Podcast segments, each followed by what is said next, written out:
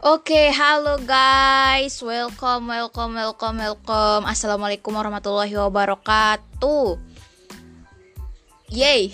Karena gue di sini ngisi suaranya sendiri, jadi gue akan berusaha untuk membuat suara gue lebih semangat. Ye. Jadi kalian nggak bosen dengar suara gue karena emang ngebosenin kalau dengar suara doang mah. Jadi semoga kalian gak bosen ya. Kali ini di podcast special edition. Iya, padahal baru yang pertama sih. Ini pod nah, ini podcast pertama gue dan gue bakalan ngebahas tentang apa semua pertanyaan yang adik kelas gue nanya ke gue bagaimana strategi buat guntur guys. Bagaimana strategi gue saat SNMPTN kemarin?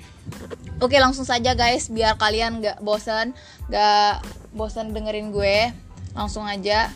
Yang pertama gue yang gue lakuin waktu itu yaitu gue nentuin kampus dan jurusan yang gue mau. Di situ gue kenapa gue anggap itu penting? Karena setelah kita tahu apa kampus yang kita tuju dan jurusan yang kita mau kita bisa fokus ke kampus itu. Jadi kita bisa ngulek-ngulek informasi dari kampus itu gitu.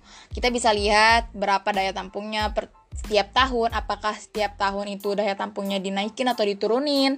Terus bagaimana tingkat keketatannya persaingannya passing grade-nya? Jadi kalau kalau kita udah nentuin kampusnya nih kita bisa lihat passing grade wah ini susah ini enggak gitu. Terus uh, dari jurusannya oh passing grade-nya tuh uh, yang ini ketat banget yang ini enggak ketat gitu jadi uh, mungkin ada yang bingung apa sih passing grade? Passing grade itu kayak keketatan uh, banyaknya jumlah orang yang mendaftar dengan jumlah daya tampungnya gitu. Jadi semakin tinggi misalnya 5 per eh makin tinggi passing grade-nya makin uh, tinggi juga keketatan buat masuk ke jurusan itu. Jadinya kalian harus pinter-pinter lihat peluang guys. Nah uh, singkatnya gue udah nentuin kan kampus dan jurusan yang gue mau. Anggaplah uh, cerita pendeknya gue ambil UI dan ilmu ekonomi Islam. Karena uh, gue dari riset research uh, bahwa ekonomi Islam itu begini begini begini dan uh, oke okay lah pas lah sama gue gitu. Yang kedua gue harus tahu apa kelebihan yang gue punya yang bisa jadi pendukung buat bisa lolos SNMPTN nah waktu itu kebetulan gue ikut lomba ekonomi. Dan gue dapet uh, juaranya gitu. Gue menang juaranya walaupun di kabupaten. Tapi itu sebagai pendukung gue. Terus yang kedua gue lihat kebetulan di tahun itu sekolah gue jadi juara satu tingkat provinsi di uh, sekolah adiwiyata dan sekolah bersih. Jadi oh gue punya pegangan nih. Sekolah gue udah bagus akreditasinya juga A. Uh, prestasi sekolah gue bagus. Jadi pasti bakalan jadi uh, sorotan. Kemudian gue setelah memiliki kelebihan itu maksudnya setelah memegang kelebihan itu gue melakukan rasionalisasi mandiri. Nah rasionalisasi mandiri ini apa sih? Kita merasionalisasikan nilai kita terhadap jurusan yang kita mau jadi dulu itu da dari nilai semester 1, 2, 3, 4 dan 5 gue rata-ratain. Bukan dari semua eh semua mata pelajaran sih, cuma 6. Kalau di IPS kan sosiologi, geografi, seja eh, sosiologi, geografi, ekonomi, bahasa Indonesia, bahasa Inggris sama matematika.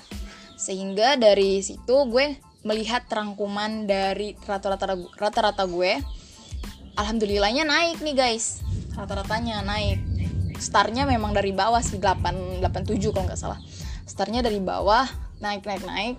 Nah tapi jangan menganggap bahwa di dalam rata-rata yang naik itu ada nilainya semuanya naik. Tidak. Ada satu mata pelajaran yang di mana itu gue nilainya turun banget. Dari 93 ke 88 itu dan itu nilai ekonomi gue nilai yang kemungkinan besar memiliki pengaruh terhadap SNMPTN karena gue secara uh, mau ke jurusan apa gue mau ke jurusan ekonomi. Otomatis nilai ekonomi gue harus baik baik baik terus dong nggak boleh turun turun Nah, tapi kenyataannya di semester 2 ke semester 3 nilai gue turun. Tapi nggak tahu kenapa, uh, mungkin memang benar uh, ada gue ngeliat salah satu video dari kakak tingkat juga. Kalau yang difokusin untuk semester untuk senam PTN itu di semester 3, 4, dan 5. Jadi semester 1 dan 2 itu mungkin masih percobaan di kelas 10 kali ya uh, jadi fokus untuk penilaian-nilai SNMPTN itu dari semester 3, 4, dan 5 mungkin ya mungkin karena kalau dilihat dari nilai gue juga memang dari segi grafiknya semester 3, 4, dan 5 itu lebih naik gitu. Lebih enggak stagnan lebih punya tingkatan gitu. Dan mungkin ya mungkin. Bu jadi buat teman-teman yang sekarang mungkin masih kelas 10 dan nilainya masih belum bagus-bagus banget nggak apa-apa. Jangan berkecil hati kalian bisa meningkatkan nilainya di kelas 11 sampai kelas 12 gitu nggak usah berkecil hati di semester 10 masih naik turun nilainya nggak apa-apa. Yang penting semangat terus belajarnya. Oke yang keempat gue nyari tahu peluang ke guru BK jadi setelah masuk ke kelas 12 ini gue mulai fokus ya mulai fokus buat ngejar impian gue buat masuk ke universitas yang gue mau nah gue nanya-nanya ke guru BK eh bukan gue sih yang nanya. Guru BK gue nanya ke gue dulu. Kamu mau masuk ke ke universitas mana jurusan mana jurusan apa? Terus gue kasih tahu ke guru BK gue. Dan uh, mereka ngasih saran oh begini nak begini begini begini. Tapi untuk saran gue uh, kalau seandainya kalian udah mantep nih sama jurusan yang kalian mau untuk SNMPTN dan kalau guru BK kalian menyarankan ke mana ke mana ke mana uh, apa namanya kalian boleh ikutin boleh enggak juga sih. Tapi kalau memang udah mantep kalian tinggal konsultasi tentang uh, cara cara mendaftar atau cara uh, rasionalisasi lagi gitu bisa sih karena ada beberapa cerita dari teman gue yang mereka nyesel ikut uh, apa kata kata guru BK ada juga yang uh, memang guru BK tuh selalu memberikan saran yang uh, saran yang memang real dengan kita gitu. Mereka melihat dengan nilai nilai kita mereka melihat dengan bagaimana prestasi kita track record kita. Jadi mereka lebih paham. Nah tapi kalau saran dari guru BK itu tidak sesuai dengan keinginan kalian, kalian juga boleh untuk tidak mengikutinya gitu. Nah, kalau gue sendiri, gue pribadi, kebetulan guru BK gue itu tidak mempermasalahkan jurusan dan kampus yang gue mau. Jadi, uh, oh iya nak, kamu ambil aja di situ, nggak apa-apa. Walaupun mereka tahu kalau yang gue ambil itu tinggi gitu, tinggi. Tapi mereka mencoba mencari informasi tentang apa sih pendukungnya, apa sih uh, yang diperlukan, apa sih kriteria masuk SNMPTN di kampus yang gue mau. Nah, karena gue sering sering berminta minta saran ke guru BK gue, suatu hari guru BK gue tuh datang uh, datang ke gue bawa catatan, oh Ella gini, di sini di kampus yang lo mau itu eh yang kamu mau itu eh gini gini gini yang gini gini gini kriterianya. Oh gue denger tuh kan salah satunya memprioritaskan IPS terus sertifikat minimal kabupaten. Oh setelah itu gue gue mikir bang eh, pas banget nih gue IPS dan gue juga punya sertifikat di kabupaten. Jadi setelah itu gue mantepin hati gue mantepin hati gue uh, mikir oh oke okay, gue ambil ini gue ambil di sini gitu selanjutnya setelah gue sering-sering sharing ke guru BK gue dapat banyak masukan mas banyak apa segala macam kemudian gue lakukan survei ke saingan gue. Nah saingan itu siapa? E, bisa di e, teman-teman sekolah dan teman di luar sekolah kamu. Nah gue survei gue sendiri survei karena gue anak uh, gue ikut olimpiade kan gue survei ke teman gue yang olimpiade lebih tinggi peringkatnya daripada gue yang lolos ke nasional otomatis kan. Gue nanya ke dia kebetulan uh, gue minta kontaknya ke teman gue terus uh, gue nanya kan eh lu mau daftar SNM ke mana?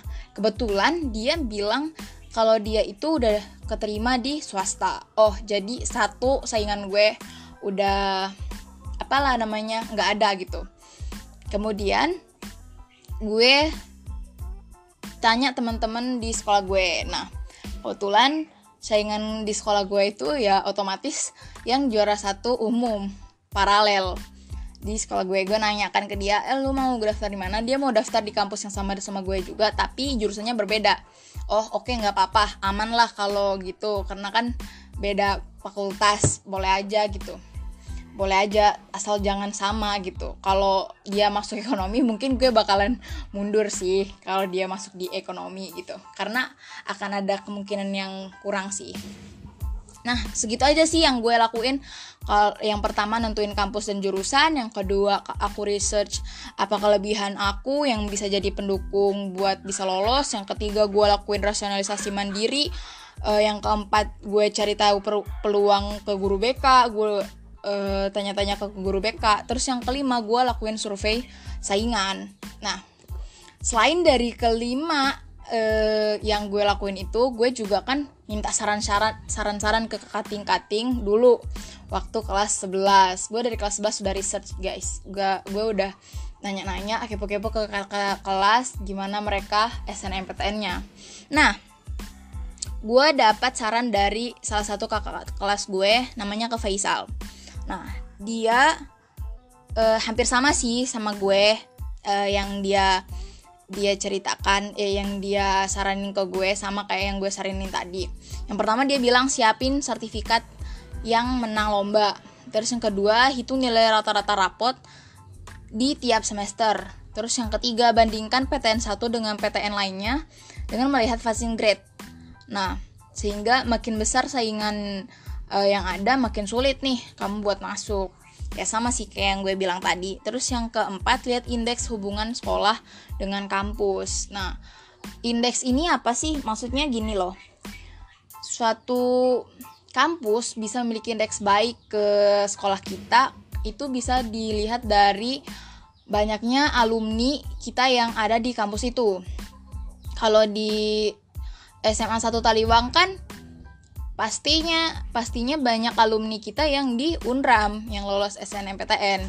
Jadi kalian bisa banget uh, buat daftar SNMPTN-nya ambil Unram. Itu pasti peluang kalian banyak uh, bagus banget. Karena banyak cutting kita kan di sana. So um, di situ kita bisa lihat indeks hubungan sekolah dengan kampus. Terus dari alumni, dari apalagi ya? Lulusan alumni kita tuh baik atau enggak di sana gitu.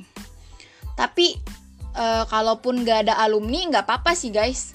Selagi kalian merasa kalian punya peluang maksudnya kalian berat di sana kalian mau banget di sana boleh banget. Nggak apa-apa sih. Karena ya siapa sih yang karena SNMPTN itu untung-untungan loh guys jadi kalian yang nggak ngerasa punya apa-apa pun bisa jadi bisa lolos SNMPTN karena menurut gue menurut pengalaman gue sendiri uh, kekuatan doa tuh lebih dari segalanya sih menurut gue. Dan ada satu saran dari cutting gue yang nggak pernah gue lupain yaitu di mana dia bilang jangan pernah berhenti buat berbuat baik. Karena suatu kebaikan itu nggak bakalan ada ruginya gitu loh.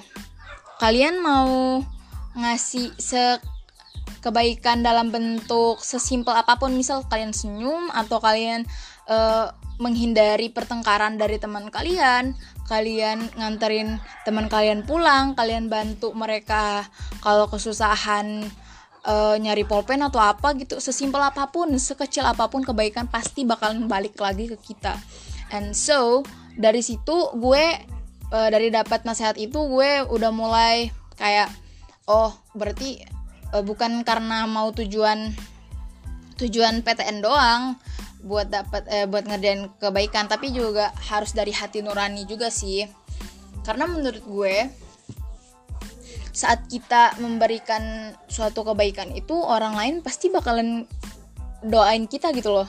Karena sempet dari pengalaman gue gue ngasih gue cuman nge-like postingan orang kan kayak dia bilang guys bantuin dong like buat tugas ini nih nih gitu. Terus aku gue bilang udah. Terus dia jawab makasih ya makasih ya El karena udah bantuin. Semoga apa yang dia balas lagi dengan doa loh guys. Dan ini menurut gue worth it banget sebagai pendukung lo buat bisa lolos SNMPTN karena ya nggak ada yang tahu kan. Orang itu siapa yang doain kita. Uh, istilahnya tuh kita berbuat baik aja deh. Nggak peduli sama siapa buat siapa. Yang penting berbuat baik gitu loh. Nah wah udah 15 menit nih guys. Kalian kalau bosen dengerinnya nggak apa-apa sih. Tapi inti pesan dari gue kalian jangan lupa berdoa. Kalian banyakin doa banyakin zikir banyakin minta restu ke orang tua. Karena itu paling penting sih buat bisa lolos SNMPTN terus uh, kalau bisa uh, cari banyak banget informasi yang beredar di Google atau di internet. Kalian bisa search searching di sana. Kalian bisa nyari informasi seluas-luasnya. Karena itu sangat ngebantu banget sih menurut gue untuk bisa lolos SNMPTN. Nah, kalaupun kalian tidak memiliki sertifikat pendukung atau tidak memiliki uh, nilai rapot yang naik tapi bisa jadi kalian lolos loh kalian lo bisa jadi kalian bisa lolos di SNMPTN karena jujur nggak ada yang tahu nggak ada yang tahu nggak ada yang bisa prediksi gimana kriteria penilaiannya tapi selagi kalian yakin dan kalian percaya insya Allah kok bisa. Bisa pasti guys. And so gue ada satu pesan lagi buat kalian. Kalaupun nanti seandainya kalian gak lolos SNMPTN kalian jangan bersedih. Kalian jangan uh, kalian boleh bersedih tapi jangan terlalu berlama-lama. Tenang masih ada uh, jalur lain ada SBMPTN ada mandiri. Kalian bisa coba mandiri atau SBM, SBMPTN kalian bisa persiapin itu. Dan kalau kalian mau masuk Universitas Indonesia kalian bisa banget ngotek ngontek ngontek aku kalau kalian masih mau nanya-nanya. Tapi uh, eh, gue rasa kalian bisa dapat banyak banyak informasi di internet sih atau di IG bisa jadi di situ dan terima kasih buat teman-teman yang udah denger sampai detik ini, sampai menit ini. Gue cuma mau bilang eh, mohon maaf kalau ada kata-kata gue yang salah, kata-kata yang kurang berkenan di hati kalian. Di sini gue cuma mau ngasih sharing pengalaman doang. Jadi kalau masih mau nanya-nanya boleh di yang tahu chat eh yang tahu IG gue bisa DM, yang tahu yang tahu apa? yang tahu nomor WA gue bisa chat. Gue open banget buat adik-adik kelas siapa pun. Dan I love you so much. Dah. Wassalamualaikum warahmatullahi wabarakatuh